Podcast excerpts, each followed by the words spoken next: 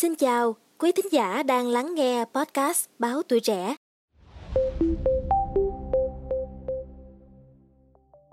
Thưa quý vị, hiện nay có rất nhiều ông bố bà mẹ luôn chia sẻ hình ảnh, thông tin cá nhân của con mình trên mạng xã hội với mong muốn lưu giữ những kỷ niệm cũng như là khoảnh khắc của con trẻ.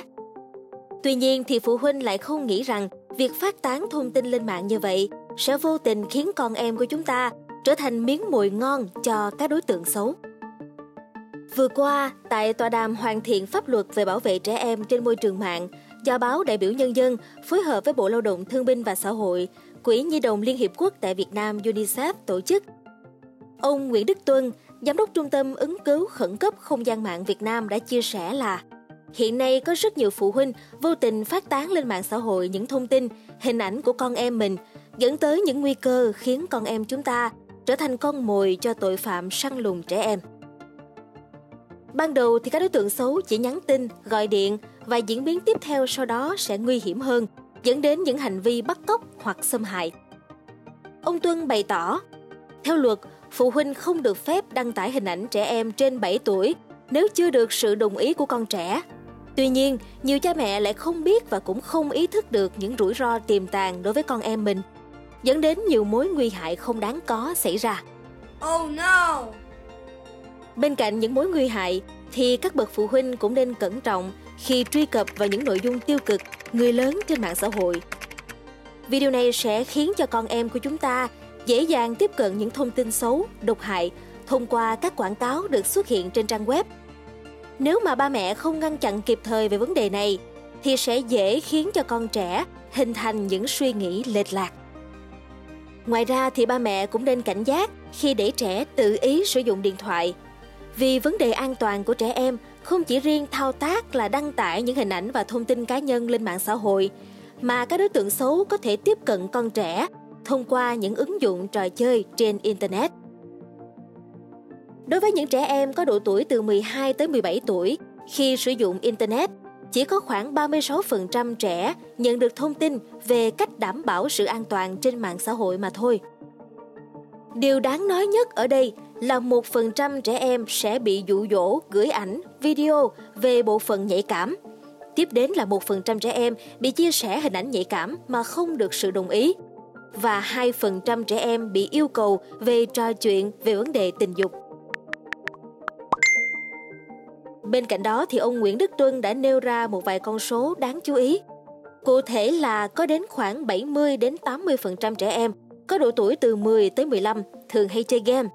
Trong đó tỷ lệ trẻ bị nghiện game chiếm đến mười đến mười lăm phần trăm. Và điều này có nguy cơ dẫn đến những ảnh hưởng lâu dài tới sức khỏe cũng như là tâm lý của con trẻ. Không chỉ dừng lại ở đó, khoảng năm mươi mốt phần trăm những người khác khi sử dụng mạng cho biết bản thân đã từng liên quan đến hành vi bắt nạt trực tuyến thông qua mạng xã hội. Cụ thể là những hành vi như là tung tin đồn, đánh nhau rồi đăng clip lên mạng, thậm chí là gửi hình ảnh đồi trụy đến với những cá nhân khác, vân vân. Chính vì vậy mà ông Tuân đã nói, nếu như xã hội, nhà trường và gia đình không có sự chú ý cũng như quan tâm đến con trẻ thường xuyên, thì trẻ em sẽ phải chịu những rủi ro rất lớn từ Internet.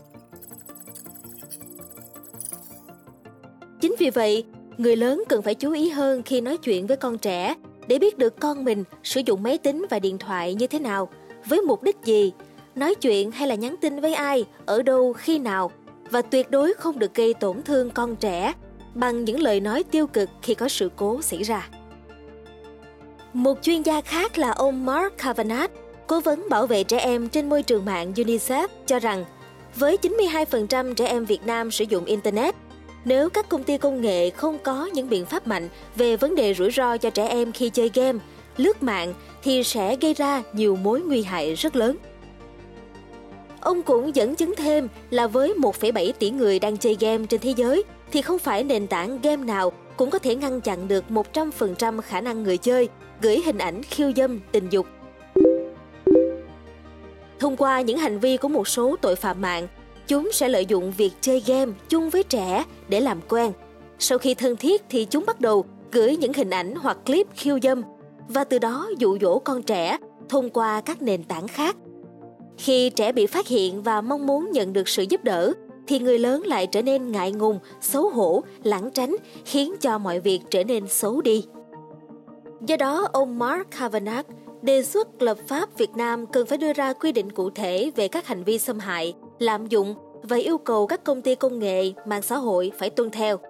Tuy nhiên, quy định cần thực tế và cũng không quá khắt khe. Trong khi đó, bà Nguyễn Thị Mai Thoa, Ủy viên Thường trực Ủy ban Văn hóa, Giáo dục của Quốc hội cho rằng,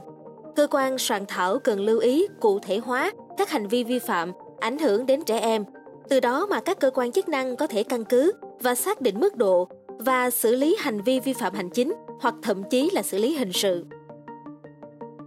Nhìn chung thì để ngăn chặn những sự việc nêu trên xảy ra, các bậc phụ huynh cần lưu ý và theo dõi những nội dung cũng như thông tin mà con trẻ được tiếp xúc thông qua Internet.